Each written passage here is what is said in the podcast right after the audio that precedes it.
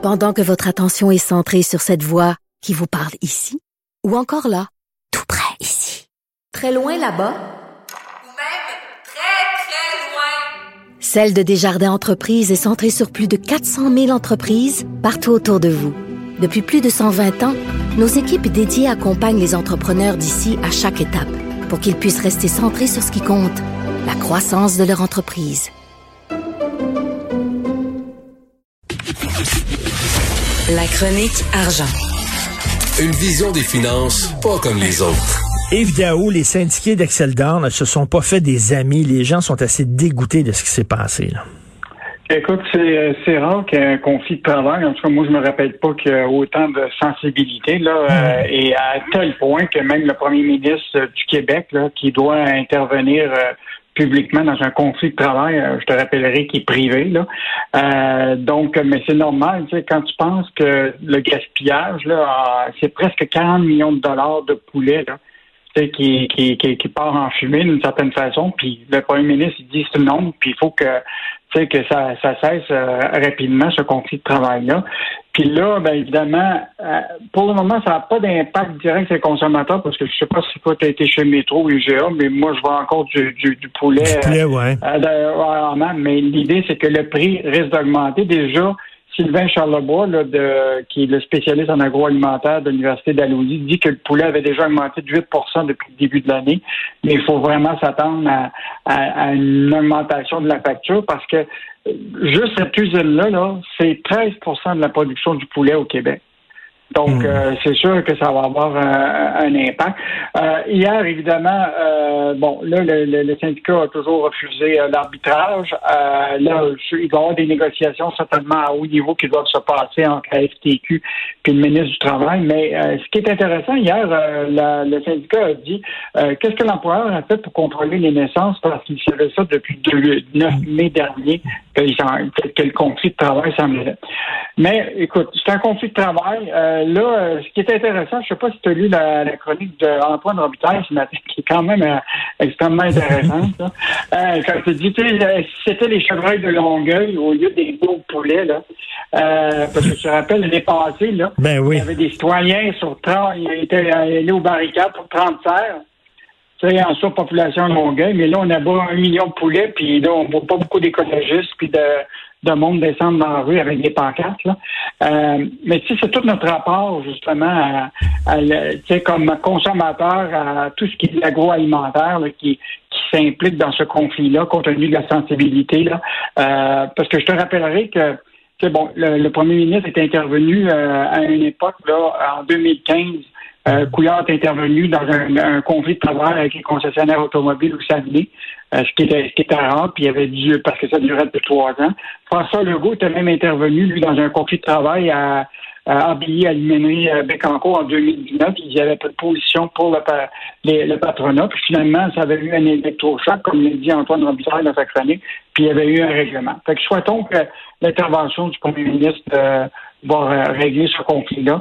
Mais on a comme une espèce de rapport bizarre entre les cerfs, le poulet, les porcs. Euh, il y a eu une époque, là, en, en mois de mai, là, les, euh, il y avait eu des usines de, de transformation, des abattoirs de porcs qui, qui étaient cessés à cause de la COVID. Il y avait des porcs qui mouraient dans des, euh, dans, des dans, chez des porcheries parce qu'ils ne pouvaient pas être abattus.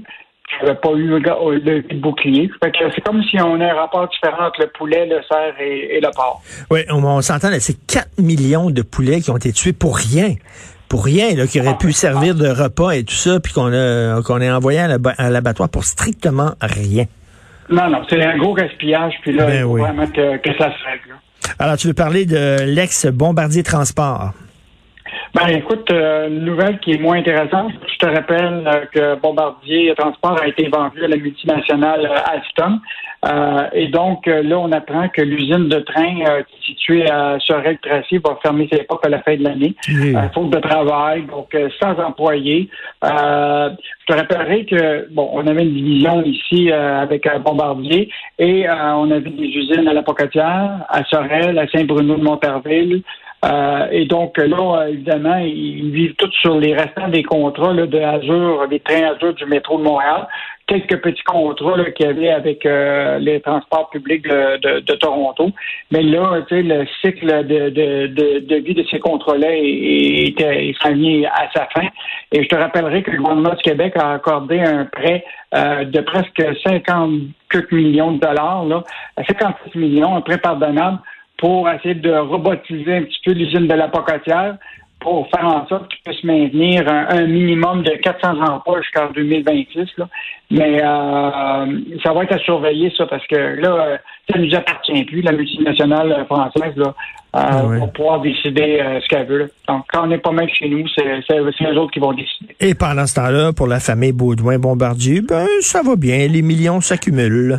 Ben là, c'est vraiment fascinant. Là, hier, on a appris que, euh, tu sais, là, que évidemment, les profits de la, la division euh, de, de B R P, là, c'est-à-dire la, la, la compagnie produit et créative, va très bien, les profits. Et là, ils en profitent pour faire ce qu'on appelle des rachats d'actions.